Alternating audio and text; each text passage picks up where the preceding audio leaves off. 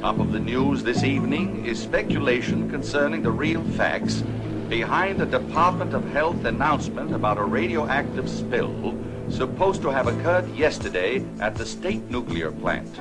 You will die, only to live again in a younger body. Then you can tell me if the operation was a success. I could easily kill you now. But I'm determined to have your brain. You're listening to the Really Awful Movies Podcast, a celebration of genre cinema.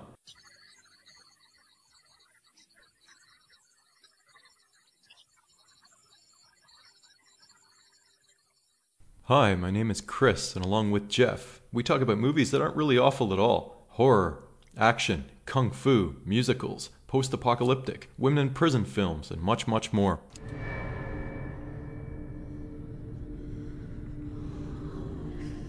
At the beginning, she gave me things perfect balance, perfect sleep.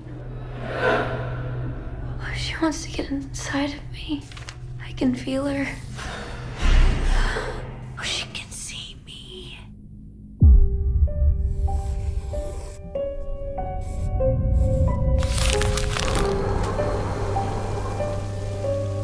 When you dance the dance of another, you make yourself in the image of its creator.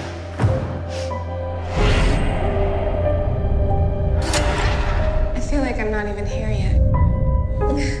Madame Blanc's incredible. One, two, three. The way she transmits her work. You have to decide what is it you want to be for this company. There's more in that building than what you can see, Doctor. You are living with dangerous people. From our downtown Toronto headquarters, here's episode 249 Luca Guadagnino's 2018 Suspiria. So this is the remake of Suspiria. It's a cover version. And frankly, to me, that is a much more apt description because Suspiria, and I'm talking about the original Suspiria with uh, Jessica Harper, Dario Argento, Suspiria, Udo what have Kier, you, Barbara that. Magnolfi. This is a film that for a long time was the holy grail for me. When I first started getting into horror, and you know, I kept reading about these movies that were very difficult to find, and the one that I want to find, there were, I guess, the two were The Beyond by Fulci and Suspiria by Argento. In other words, what were considered to be, I guess, the best of each respective master. I finally tracked down The Beyond. My mind was blown, but when the time came, because when it came to Suspiria, all I heard was a couple of things. Number one, one of the scariest openings in cinematic history. Number two, one of the scariest soundtracks in cinematic mm. history, enough to make you loosen your bowels all by itself. Number three, one of the most impressive visual palettes in, and I'm noticing I'm not even saying horror movie history, I'm just saying movie history. And I had seen some Argento films prior, but I kept looking for this holy grail Suspiria. I could not find it anywhere. They actually played it on TV, cut to shreds, cut to ribbons. I watched it and I was like, "Wow, this is beautiful." But the opening, uh, the indelible opening scene with the murder, was totally cut to shreds. I knew at that point I had not seen Suspiria. I still had to keep tracking it down. Finally, got my hands on a import VHS. I actually imported it myself. I went into the store and asked them to import it for me, and when I saw it, my mind was blasted to the point that a few episodes ago we talked about you know oh could we make a top five favorite horror film list etc well i certainly can and suspiria is number two for me. Ooh. A- And I would venture to say The Beyond is somewhere between 10 and 20. the beyond is in the top 10 uh, would you care to guess what my number one is? I think you know it. Uh, Evil Dead? no. It's a movie that's so near and dear to my heart that i've uh, Uh, talked about it. uh, Frankenstein. the Bride of Frankenstein. Bride of Frankenstein, okay. Indeed. But yeah, Suspiria I- is Suspiria, and I consider Argento to be my absolute favorite horror director. Of course, I'm talking about Argento's output in his prime. If we, you know, if, if we're looking at the diminishing returns of Argento, i.e., Dracula 3D, which was his last film, which was absolutely abysmal, let's just discount those. Argento's prime was untouchable. So you have my favorite horror film, made by my favorite horror director, and now as they do with so many other films, they decide to remake it. And, you know, I've put up with remakes for this or remakes for that. Some are more successful than others, but when it came to Suspiria, I was extremely not even skeptical, angry. How dare they? How dare they even um, have the hubris to try and take something so wonderful and remake it? Then they started announcing the casting, and I started getting a little bit more um, intrigued. Not Dakota Johnson, because the only other movie I'd seen her in was that I'm trying to impress the memory when you and I went to the cinema together to Yeah, or watch sort of Fifty Shades really of Grey. awful movies date night. you know? exactly. and we went right back and so I had not seen anything other than than her god awful turn in that uh, Fifty Shades of Grey series. But Tilda Swinton, when I heard Tilda Swinton, I'm like, okay, this is going to be something interesting because Tilda Swinton is an actress that I mean, she's one of the most exciting actresses working today, and when I found out something about this movie afterwards, it actually blew my mind. I don't know if you know what I'm going to say. Yeah, but it was the same thing with with with me, and we'll figure out to what extent and uh, Uh-huh. see if we can explore to what extent that worked, or Yeah. whether it was sort of a stunt. I also heard that. You, so, so do you know what I'm talking about? I did, but I didn't notice it at first, which is a testament to her. You know? Exactly. And she crossed my radar in Only Lovers Left Alive, which I thought was really charming and, and really cool. It is And charming. She's If you want to call a vampire film charming, it is charming. yeah, And, and, Jim Jarmusch is uh, is fantastic, and the way he used the desolate backdrop of Detroit. Uh, I mean, God, and really playing off her sort of a. Uh, yeah, and I'm one to talk. I, I, it's unfortunate the expression is the pot calling the kettle black. Like it's more like the sheet calling the wall white. Like I am as pale as they come, and they Mm-hmm. really make use of, of her really amazing face. Like Yeah, her well, features are incredible. she- like you can't take your eyes off her. in like in, in many ways, she. I mean, a lot of people say like if anyone was to play David Bowie, she should do it. A because she's chameleonic like David Bowie. B she slightly resembles him. She is androgynous in Yeah, appearance. she could pull off the gender bending and does.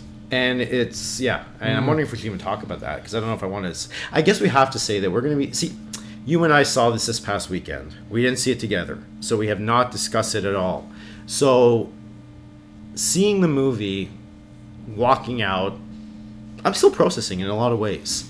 I have a lot of questions. I have a lot of uh, inquiries, let's say, and I and I think what this podcast is going to be is not so much a review of Suspiria, but almost like a dismantling it or Yeah. deconstructing it because wow. there's a lot of this film that is extremely noteworthy to talk about, and I kind of know where I sit right now in terms of star rating, but I really, really want to hear your opinion.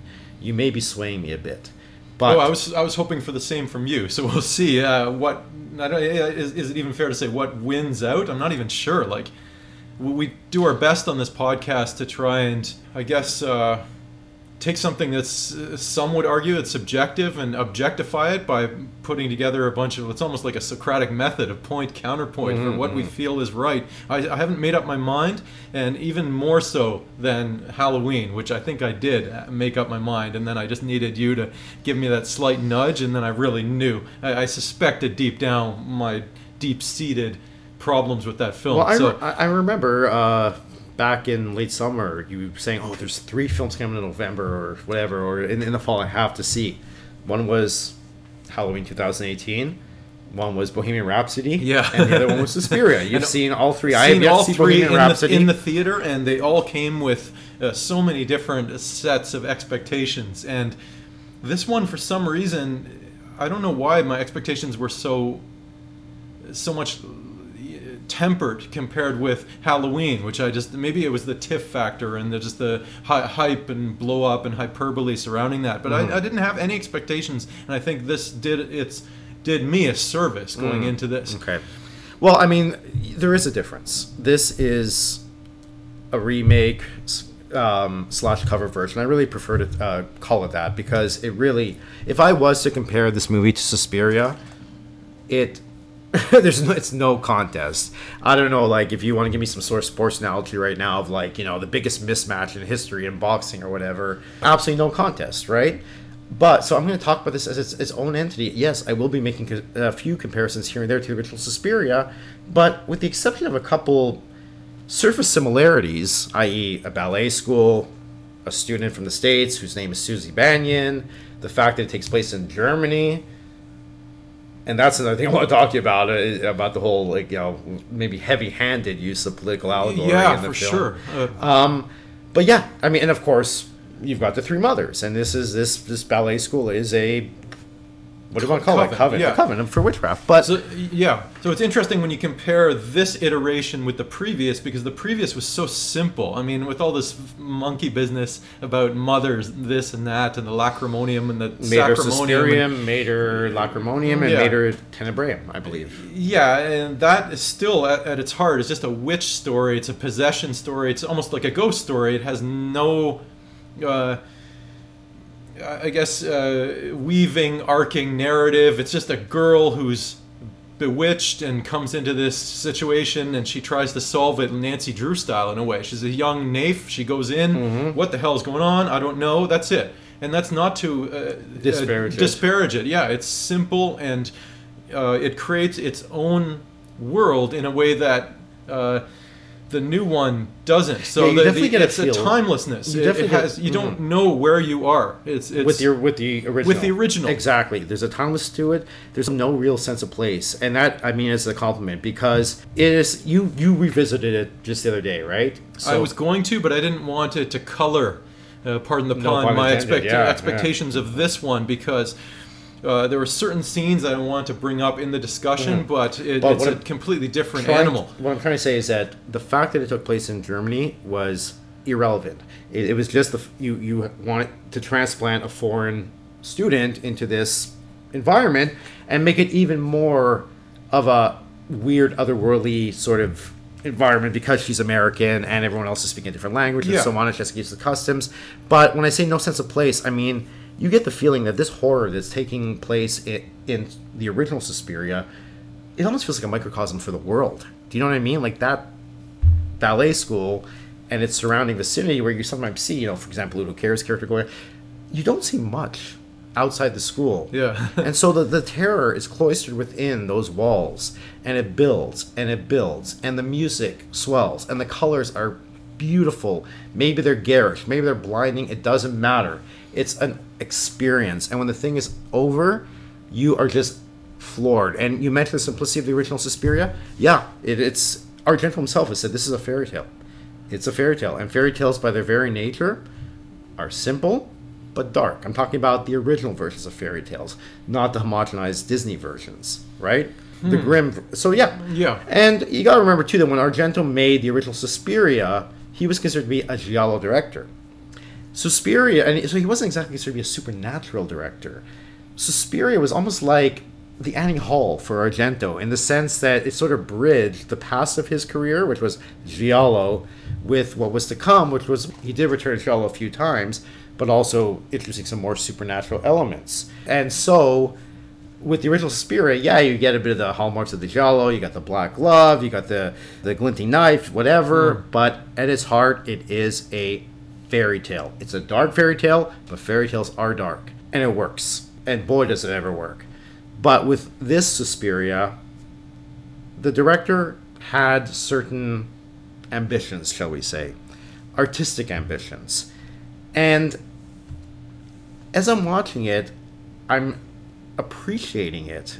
And maybe I'm almost thinking like this is like Dead Ringers, you know? Mhm. I'm appreciating it. And there's a it's almost like a tourniquet this film. It, it really like it's and builds and builds into like this orgy of violence. Almost another thing it sort of reminded me of was mother with jennifer lawrence a few years Oh, yes. yeah. And, and then you, you feel this the cumulative effect on it is like you watch and you're like whoa i just saw something very very important. This film is trying to make a statement maybe too many statements.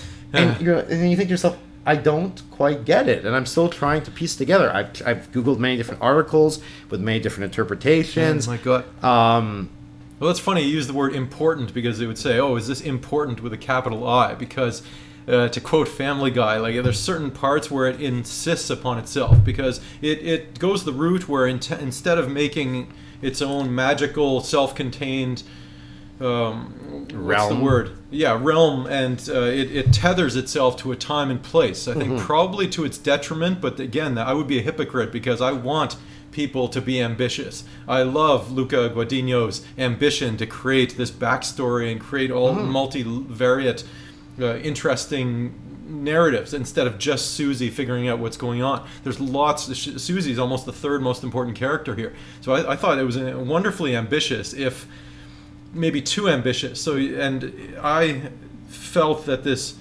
Berlin business was a little bit odd. Like even as someone who both a can speak a bit of German and b lived in Germany, I was mystified. And someone, uh, I mean, I was just in Berlin not even Oh, yeah. six months ago. Yeah. and they're playing to the, the filmic trope of Berlin being this. this is this is kind of- divided Berlin Yeah. when the wall was still up. It's this gray, The school is in East Germany.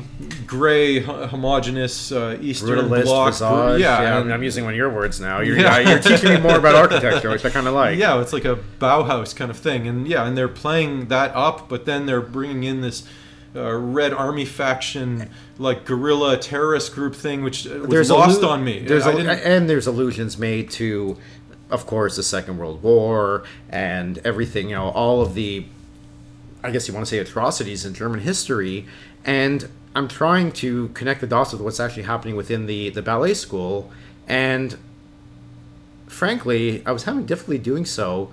Almost, and again, like when I, as I think about it now, and I think about myself sitting there, you, it's wonderful to have allegory in a, in a movie, but if you it does when it insists upon itself like you said mm-hmm. before that it kind of takes you out of the experience because you're like okay like what are they trying to say then it might then it sort of is to the film's detriment all that allegorical stuff with east west germany and the red brigade and the terrorism and uh, Patricia, of course, you know, a character from the first movie. In this one, played by Chloe Grace Moretz, who happens to be the queen of horror movie remakes. Having oh my appeared gosh, she was in that awful Carrie. Carrie. Yeah, was- she was also, but but she's in a couple of good ones. She was in um, Let Them In, right, uh, which was Let the Right One In, and she's kind of decent in this one. In a, in a sort of, you sort of made a face. You didn't. Oh no, I was just thinking uh, it's it's going to be interesting as we uh, touch upon maybe Halloween as well because David Gordon Green was tasked to direct this. Thank God he didn't.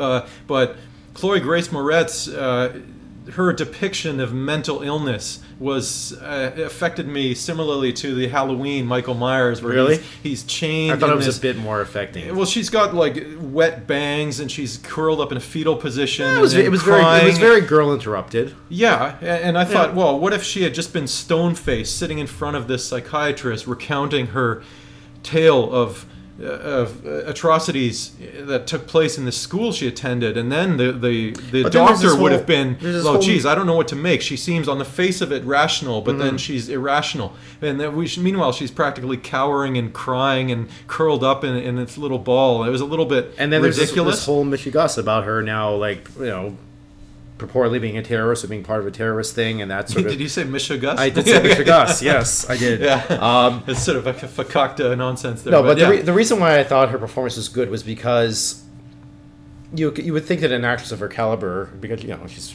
I mean, she's not an A-list actress, but she's a, a, a name, would would be in the movie more, right? But because we really only see her at the beginning, and yeah, the, the character that she plays in this movie, it's it's a runaway from the school, just like in the original Suspiria, but it's very very different. Her arc is very different, and even though we hardly see her again until the very end, I felt like the presence, her presence. Well, I don't mind her being in it, begin- for no, sure. but I'm saying in- her presence loomed over the entire movie, Hmm. even if she wasn't in it. So I thought she was good. Of course, Tilda Swinton was phenomenal. What about Dakota Johnson? Ooh, uh, this is another one that like she's terrific.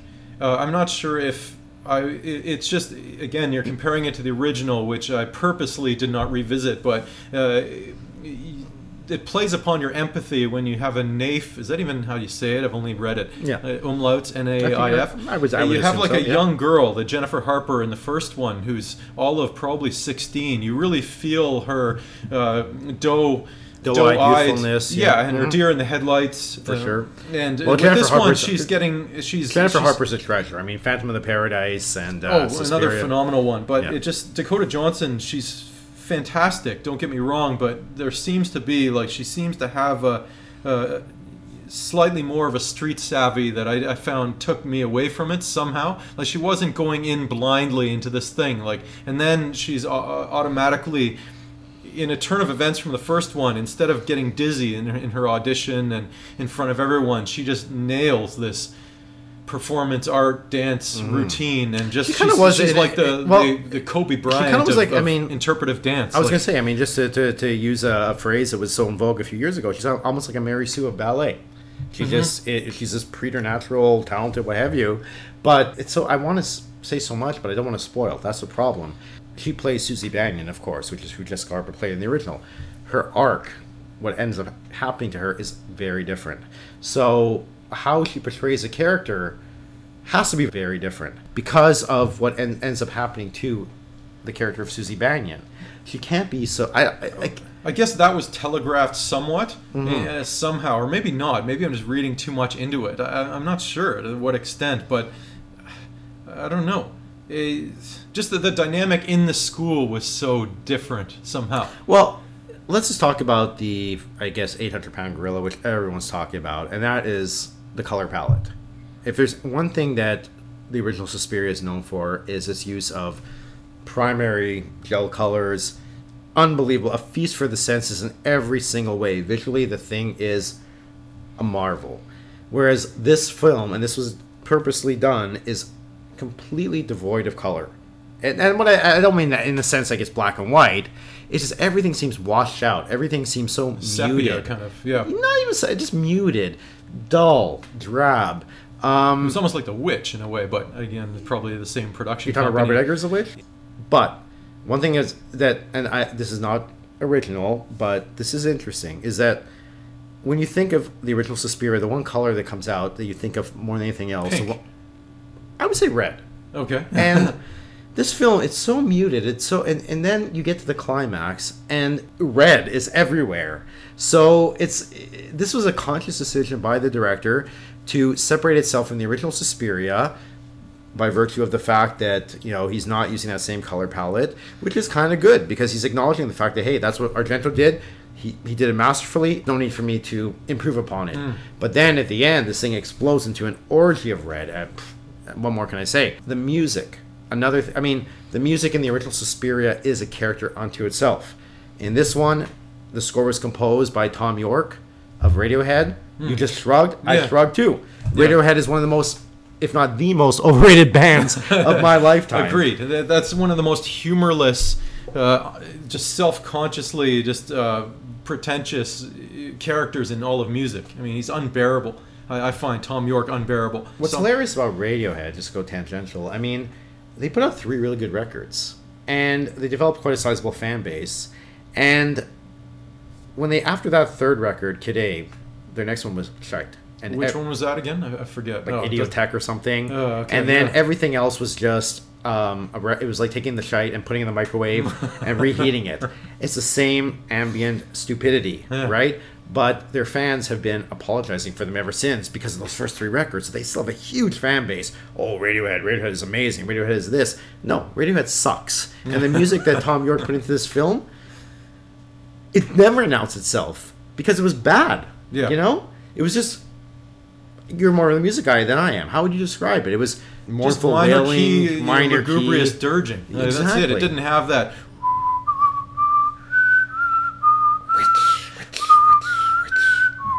You got it, man. Yep. That is like that is it gonna be like I might play that at my wedding. What the hell? It's incredible. It's incredible. Yeah. So, but I mean, again, these are two things that the original Suspiria were are so known for that for the director to say, okay, we're not going to compete in the music department either. So what are we going to what are we going to offer? What are we offering viewers in 2018 with this Suspiria that has had not been done before? There's a lot of um, see, this film is saying a lot, right? It's trying to talk about something to do with uh, like you know the political allegory of what was happening during the time, combined with a lot of analysis of the female condition. This is a feminist movie. There's nothing wrong with that. People, um, at least that's how I read it. So in the other school, there were male dancers, dancers, yeah. there were male characters, etc. This film, there's really only one male character who is of any importance, and then you find out. I'm gonna. This is a small spoiler. Yeah. That that character, an elderly German gentleman, was played by Tilda Swinton. mm-hmm. And this was a ruse that was pulled off completely successfully because I did not see going to this film. I tried to go in as close as possible, so I Yeah, knew me too. nothing. And then I'm watching the film. I'm like, okay, Tilda Swinton is playing Oh, uh, Madame Blanc. Madame Blanc. Madame Blanc. and I don't know who this actor is. This fine um, elderly actor playing this uh, this psychologist or psychiatrist, but I've never seen him before. Perhaps he's a German actor, but Mhm. he's good. Then when I found out that was Tilda Swinton, I was blown away. She also played a third role as well.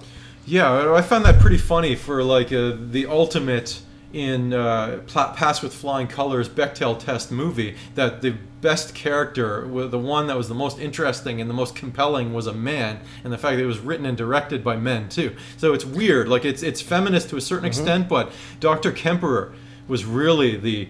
I mean, he was the focal point of the whole thing. So that that's an interesting shift that I thought was really effective. Well, Take it away from Susie. I still and think Susie him be was the one. the focal point. He was sort of a, uh, a fringe. He was a fringe character, but he was a character on the fringe of this, almost like a Doctor Loomis, like trying to figure Mhm. out what's going on Well, and yeah. everything. Maybe it's because yeah, I just uh, love Doctor Loomis. But that is sort of subversive in the fact that the only significant male character is actually played by a woman. Mhm. When you think about it. I suppose. yeah. Um, somebody else. I mean, I read that oh, this film is a comment on ballet because in order to be a successful ballet artist, a female has to uh, contort her body in so many ways it's not meant to. Ergo, so all the uh, ultimate suffering for your art through this whatever danse macabre kind of Yeah, thing. But a lot of that, if it was done in Black Swan, Yeah. if that is what you're trying to talk Mm. about. But uh, so there's well, we can talk about that too because the original Argento movie had no dance whatsoever, and I'm, I'm not sure. well, there's to what I mean rehearsals, but yeah, an yeah, actual but there was yeah. there wasn't, and I'm not sure to what extent this was effective because it was. Well, I, I'm not sure. Like, as That's our first introduction to the red when we're looking at the outfits of the dancers. Yeah, like this weird like bondage, like Japanese bondage get up, and they're just. I, I'm not sure if that s- sort of style of dance was prevalent in the 70s. Apparently, I guess it was. Well, I mean, these are people Maybe, on the I guess- vanguard of you know. Although Of- that that dance they put on was called Volk, which means folk, Folk, of course. yeah.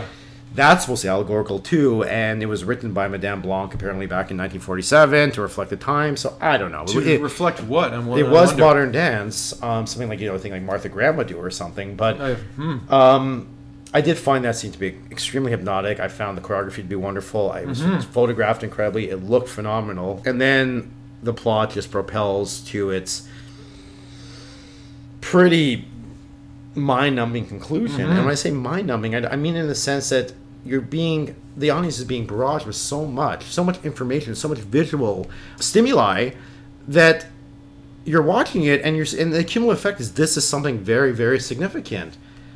And then the credits, the movie ends, the credits roll, and you're kind of sitting there going, and again, I'm repeating what I said in Dead Ringers. You're like, wow, that was Mhm. something pretty fucking deep and cool. And then you try and you say to yourself, well, see, because I was I saw it by myself, Mhm. so I said to myself, self, what does it mean? and I had a few little hypotheses here and there, but the dots never connected. And so I was hoping that we could connect the dots together, but I feel if we're going to do that, we're probably going to spoil the film more than we should. So this is probably one of the most obtuse discussions we've ever had about a, a film. Well, I didn't connect the.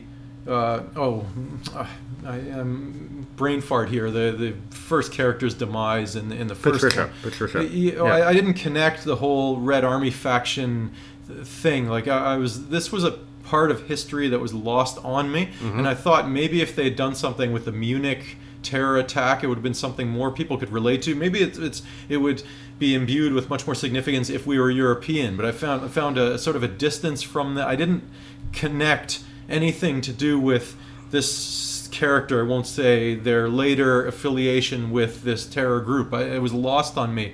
I didn't understand. Okay, maybe she was she went nutso because of uh, being embroiled in this, this clandestine coven thing. I, I didn't. They were trying to draw lines that I didn't see were direct lines, and that was a little bit weak. But Mhm. the the other bit with Dr. Klemper's love interest was very touching. That and was very touching, like very and- if if not somewhat predictable because they did give different uh, different hmm, historical I guess touchstones. Like he was a Jungian, he was a he, he, he wasn't like you you could see that coming in a way, but it didn't make it any less impactful. It was really quite beautiful. And there, the actually and, the movie and again, I don't want to spoil it, but when we see his love interest, that gave me absolute goosebumps. yeah, that was incredible. That moment alone was worth Yeah. was worth the price of admission. Dr. Klemper, he's off at his cottage with his dacha, I believe it's called. It's like this Eastern Bloc uh, sort of shanty hut, and he goes to retreat there to collect his They kept thoughts. calling like, his country home. and I yeah, and it was you like, know, where's the I of country, home? exactly. Yeah. yeah, there's not some- some sprawling acreage, and, and but it was just it was it seemed very It like Spartan. the It most was a- like the most uh, desolate, barren, Oh my God. industrial-looking area. But, but th- that was really great. Like I thought, everything revolved around Madame Blanc and Klemper, and whenever they were on screen, I was just so riveted. And whenever they weren't, it was just not as much so. But that was that was really compelling and. Well, was really very touching. Even if I maybe they. It was. I think the New Yorker was really unkind. They said it was really shoehorned in, and they complained about it. I thought it was kind of neat, although I thought they would have been better served to focus on one subplot and one facet of Berlin's history instead of delving into all of Germany's post-war And- guilt all at once. the other thing too is because they were they were dealing with like they were juggling so many subplots. In fact, one of the one of the uh, articles I read that attempted to make Hezard Hills this movie said this is a film that has doors within doors, behind doors, and other doors, and that to me was just the the writer's way of saying I don't get it either. You know? Sure. Well, you can read so much into this. You can say, okay, Olga, the woman who's she had a seizure, she's bubbling at the mouth, and Oh, it's like, right, are they right, right.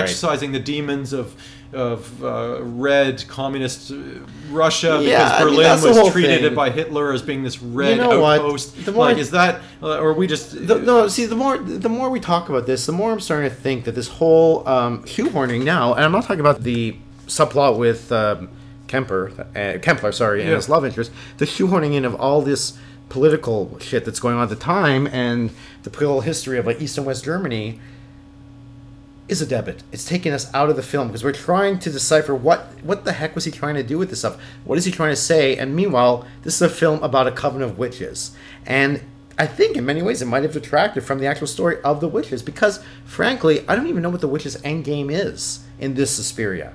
I knew what it was in the original Suspiria, but what is it in this one? Yeah, and if it's some supposed supposed to be some uh, metaphor or analog for for what? Like a, some secret society where they stab one in, in another in the back or in the neck, as the case may Well, be. it was almost like, and, and, and this is coming right now. I mean, this this honestly is nothing that I thought of earlier. But like, we're talking about Germany, right? And we're talking about, let's say, World War II, and we're talking about the Holocaust, and we're talking about Adolf Hitler wanting to create a nation of the Ubermensch, right? Mhm. The perfect Aryan, of which he looked nothing like. Yeah, yeah. Right? Six foot tall, blonde, blue eyed. In other words, he want and yeah, I mean, he also wanted to create, you know, um, when he with the Ubermensch, I mean, the Uber female, so to speak, would have been the same, Aryan, blonde, etc. Now, looking at this movie, it seemed to me that with this with the Coven of Witches, it was very much about deconstruction and reconstruction, and it's almost like the end game was to create the perfect matriarchy, almost in the sense of what how Adolf Hitler wanted to create the perfect populace of Germany. Hmm. That here they are trying, but what they're doing is they're again spoiler alert, they're cherry picking who is going to continue on in this coven, right? Yeah, picking the best uh, phenotype and genotype, Mhm. I guess, who would be. Yeah, and then Susie and you infer that the um, end game is to take over the world, or at least to make their, if not overtly, um, implicitly. So yeah, they're they're creating the perfect matriarchy of witches. Who Air- knows? I, I'm, I have no idea. I didn't know what to make of this internecine uh, debates they had, where they had there's a quite a affecting but weird vote where they're trying to pick the next one and they're going through their kitchen and they have this dinner, an elaborate dinner, and they're yelling out who they feel I guess should head the coven. Is that what it was? And they're shouting like. Marcos, Yeah. Marcos, Mhm. and they're they're having like this weird plebiscite for the coven, and it's like, what, what's? I don't understand. what, what for? To what end, right? That's the whole thing, like- Because they're trying to presumably, like vampires, replenish their stock Mhm. by uh, attaching their energy to this new recruit who was preordained. Exactly. Uh, I have Yeah. no idea. There, there is preordained, but then at at the same time, there's also um, a not natural selection, but unnatural selection because then what they're doing is they're separating the wheat from the chaff, and they're creating the the perfect, like as I said before, matriarchy of witches. And that whole uh, analogy that I just made with Adolf Hitler, I just pulled it out of my ass. I well, could. that's it's funny you say that because in the original uh, Suspiria, they didn't hammer you over the head with Reich. They actually there's the the scene of Dan, Daniel, the blind man, with his German Shepherd, which obviously German Shepherd has all these connotations an of the army dog, it, yeah. and he's wandering around Königsplatz in Munich, which was famous for Munich, where the beer hall Putsch, and where where Hitler gave this rousing speech. So you have this stark neoclassical architecture where you have this barren like square of really imposing buildings, almost like um, uh, probably the uh, Beijing right now, like in in you know, or in Red Square or something, where this huge, imposing, totalitarian structure, and then you have this blind guy walking through there, which is a really neat conceit, where it's like a blind guy walking through history blindly, not seeing what's coming up, and, then that's an allusion to Nazism, but attacked not by his He's attacked German by shepherd. Yes, and that was a really effective scene, and Mhm. not something where it's so uh, text uh, versus subtext. It was Mhm. really, and that wasn't even. That was just one of a little tiny nod to Germany's past. I feel like every movie is set in Germany, in a way, has to address the the feel- uh, I feel- World War II guilt. Like I feel bad almost for find- Germany, uh, honestly, because of that. Because I love Germany. Germany is, I would say, my third home. My second home is uh, New York City. Yeah. um, every time I go there, I feel like I'm at home. And frankly, I've never said this to you before. I'm actually mulling a permanent move to Berlin. Really? Yeah. Interesting. It's not going to happen this year. No. Probably not next year. So don't worry. There'll still be episodes of the podcast. But yeah, Interesting. when I, I was only there for five days, and I, I for the second I, I left my hotel, I was like, "This is where I belong." It's just so funny that just that city just carries with it so much baggage in a way that's, But that's almost like that's what I if you have a romantic that, like- comedy, you set it in Paris Mhm. because Paris is romance. Yeah. Paris is the city of lights. It's Yeah. always someone who trips over an ottoman and then they sing. And Meanwhile, Paris meet. is one of the most overrated cities in Europe. But no, I mean that's that's what I was trying to say earlier. About how I feel bad for Germany because Germany is multicultural. Uh, yeah. Berlin and Yeah. Frankfurt and whatever. Yes, there are still problems, etc. That's happened throughout Europe. But the reality is, Germany Germany has a tone beyond belief. Anytime, for example, 9/11, the first, I guess, I don't know, overtures. overtures Yeah. exactly was from Germany. Yeah, exactly. We stand with you, America. Germany. Yeah, that was really positive. Exactly. Yeah. Germany is, but because of the atrocities that happened in the past, Germany will. I don't think will ever shake off those shackles. So yeah, they have to keep being subjected to these movies that keep reminding them of a past that they don't necessarily want to forget, but at the same time they don't want to keep acknowledging over and over and over again. One thing that's amazing about Germany is when you go there, you see monuments. This is where a synagogue once stood. This is where you know the the students uh, burn all the subversive books, etc. So they're they're paying homage to the past by putting monuments there, honoring it, and trying to move forward. But cinema won't let them move forward.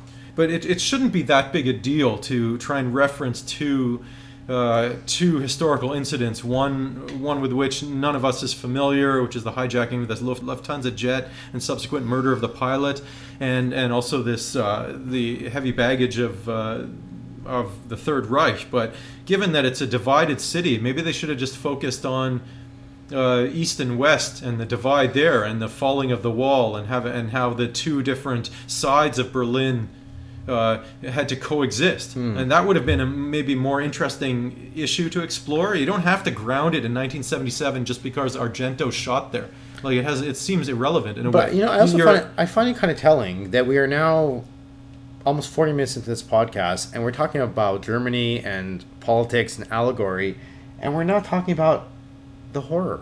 We're not talking about the witches. And this is a horror film. And so I think the shoehorning of all that sort of stuff as who was it, the New York Times has said Oh, the New Yorker said they, they Yeah. shoehorned in the Holocaust bit, and it had no real uh, resonance. It seemed very tacked on. But what it, I th- yeah, and I guess be- what that might have done is detracted from some very effective horror because there are some scenes in this film that are extremely effective. Thou shalt as- not suffer a witch to live. Uh, Exodus. And I'm quoting the Bible here about witches. So, like, d- the witch part, that was, I mean, I thought that was really great how they were c- conspiring and you could see them in the Mac. It was almost, uh, it was almost like West Wing style politicking. politicking, politicking, and uh, how they're all yeah. I Again, think, I think it's pronounced politoking. I'm just Poli- yeah, okay, now, and they, I love the backing background machinations, and I love the the. Uh, oh, I don't want to spoil it, but uh, the one character's demise. I loved how the Madame Blanc was almost like a. Uh, Geez, I don't know. She was almost like a kingmaker in, a certain respect. Like she had a, a, real power to determine where the coven was heading, and she had certain reservations about. And I'm being uh, uh, intentionally oblique Mm-hmm, uh, about this, but I loved her character that she wasn't like I don't know that she she maintained like a distance and she was not willing to go along with the group to a certain extent. And let's just put it leave it that way but i thought it was interesting how much of the witches were involved and the ambition to take susie Bannion in a completely different direction. Really amazing even if i didn't find uh, I, I thought that was a little bit telegraphed too much but you can't fault uh, a film for having too much ambition. I was going to make a sports analogy earlier. The Halloween reboot is a is a in baseball like a bunt to advance the runner, mm-hmm. and this is a swing for the fences. So what would you rather do? Go for broke and do something completely new, or just do something safe and statistically sound, which is advancing the runner with a bunt. Mm-hmm. So that that was what.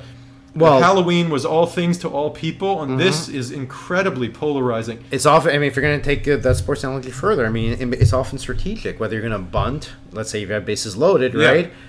Just get that last runner in, or go for a grand slam, a home run. So when you take that swing, you're either going to miss or you're going to connect and Yeah, hopefully hit the home run. So is this a swing or a miss, or is this a swing and up?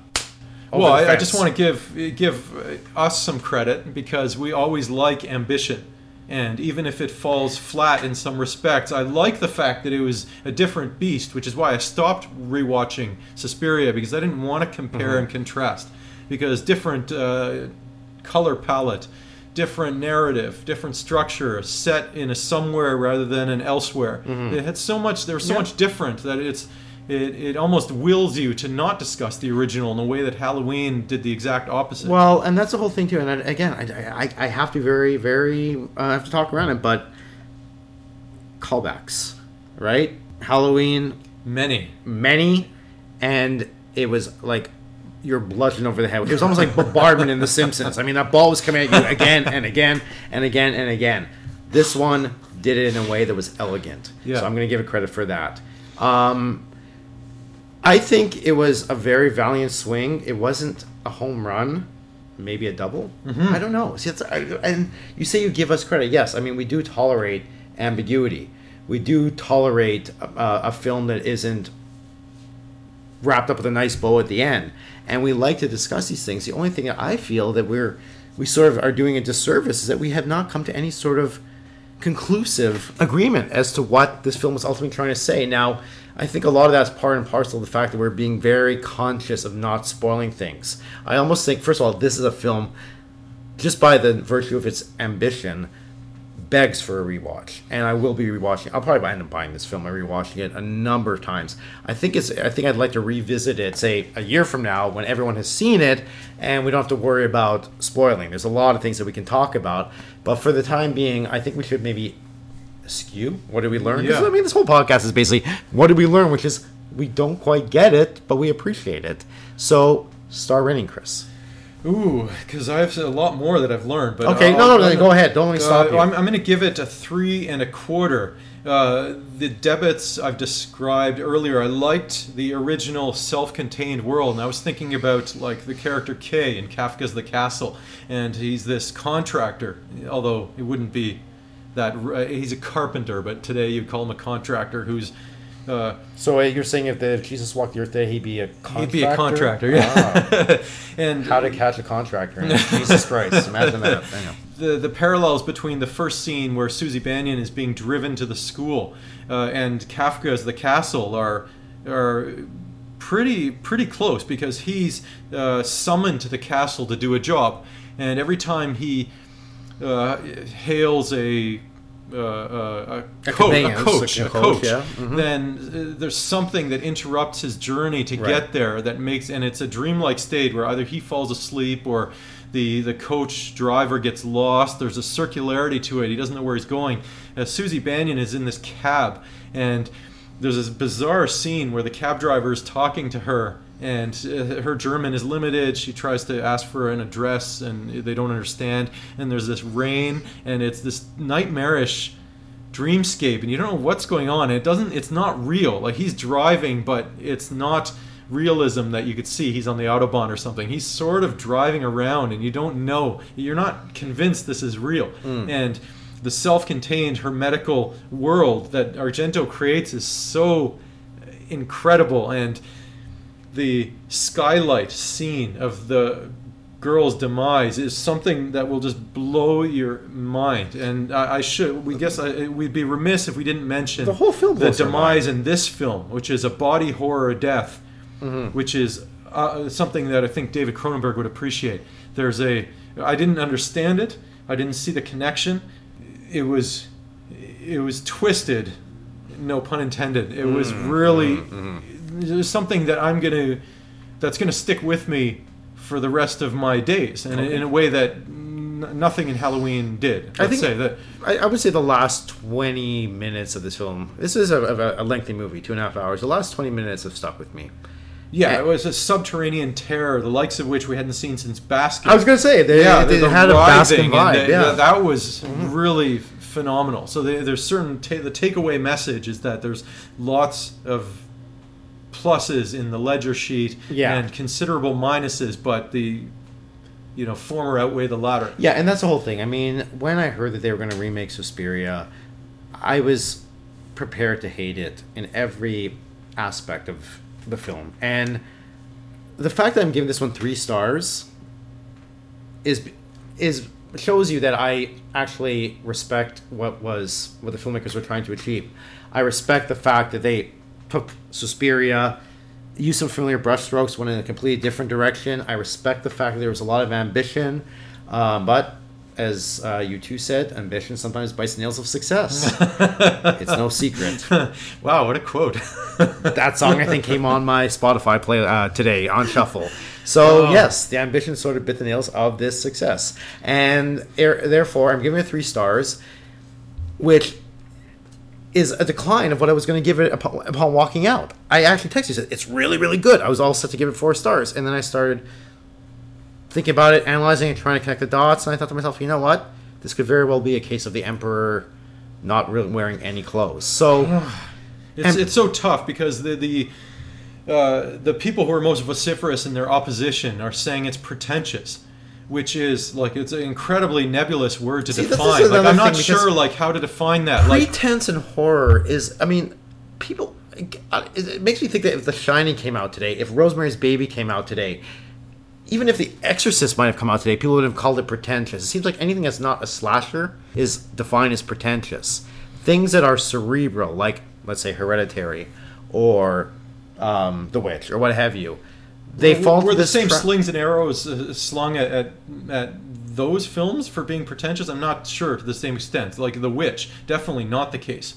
Uh, although it had these more broad brushstroke themes, but there's something about this one that that word is coming to the fore, and I have no idea. It's because- why. it's maybe it's because no, it's it's an because- art it's be- film. it's because- well, but the original was an art film. Yeah, no, it's because it's because of the political allegory, and it's because of the fact I think most people are picking up on the fact that we're they're they're trying to make us make connections, but the connections just aren't there, and so someone when when people are in, unable to tie things up in a neat ribbon, they dismiss it summarily by saying it's pretentious. So Hmm. yeah, that's why I think people are calling it pretentious. And frankly, the more wh- when I watch it again, I may start to realize that yeah, there really is no connection whatsoever. and Well, we'll see because uh, we're tilting the balance here because I gave the most tepid three star review to Halloween, and I said I have to see it again, but not for the reasons you cited. I said I don't probably. think I'm ever going to see the new Halloween ever again. I, I, I'm inclined to agree, and I think my rationale for saying that was probably to convince myself I wasn't already inherently correct in my suspicions that this thing was a piece of shite. So, but I'm not sure. I think I have to work myself through the.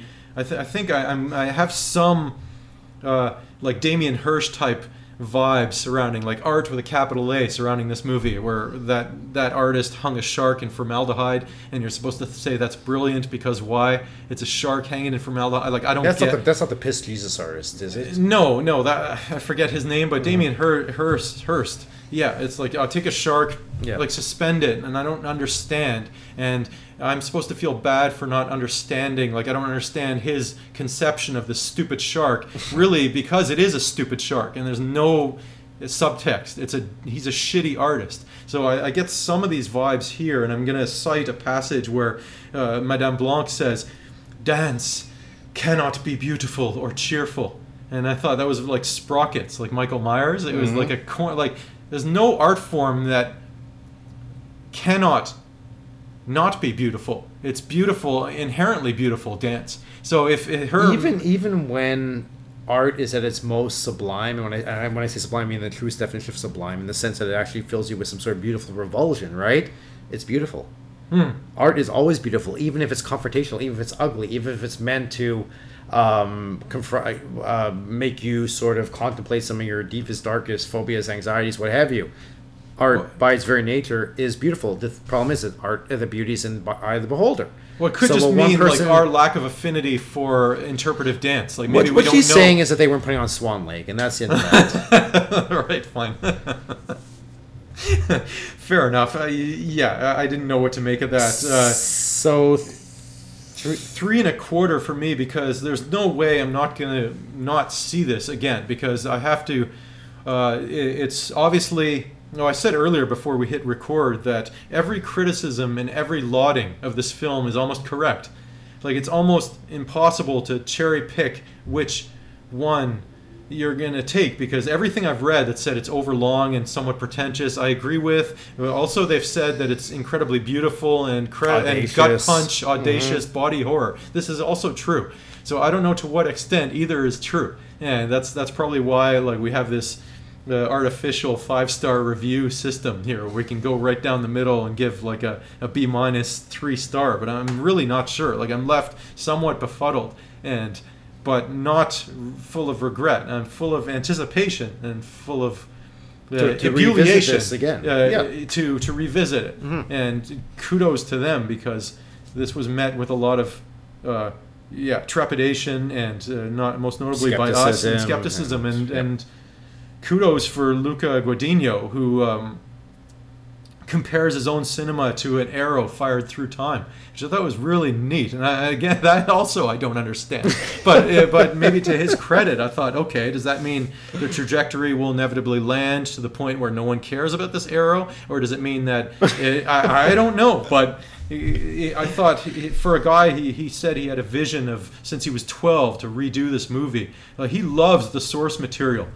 There's n- what was no that line di- in Magnolia? I love. Uh, it's one of my all-time favorite films where somebody's chastising somebody for you know, and he says, "You speak in riddles and enigmas and rub a dub dub or something like Okay. that." That sort of sounds like that to me. You know, very well be yeah. Mm-hmm. like the, the jury's still out but i'm inclined to uh, be biased enough that i would be selected out of this court proceedings Yes. because i like it Well, and I like it too. Um, however, if we're going to continue that analogy, I don't. I, I'm not convinced. I'm going to say not guilty right now. The, the the jury is still hung. Mm-hmm. Yeah. we are there. We are sort of leaning more towards that not guilty verdict or guilty, depending on Yeah. the context of the case. But we're not quite there just yet. So, having said that, we need to see this film again. And do we recommend it wholeheartedly? You, ha- yeah, you have to see it for yourself Mm-hmm. and share your suggestions with us to see where we've gone your off interpretations, what have you. Yeah. Yep. Uh, really awful movies at gmail.com uh, follow us on twitter awful underscore movies and we'll talk to you soon Take care.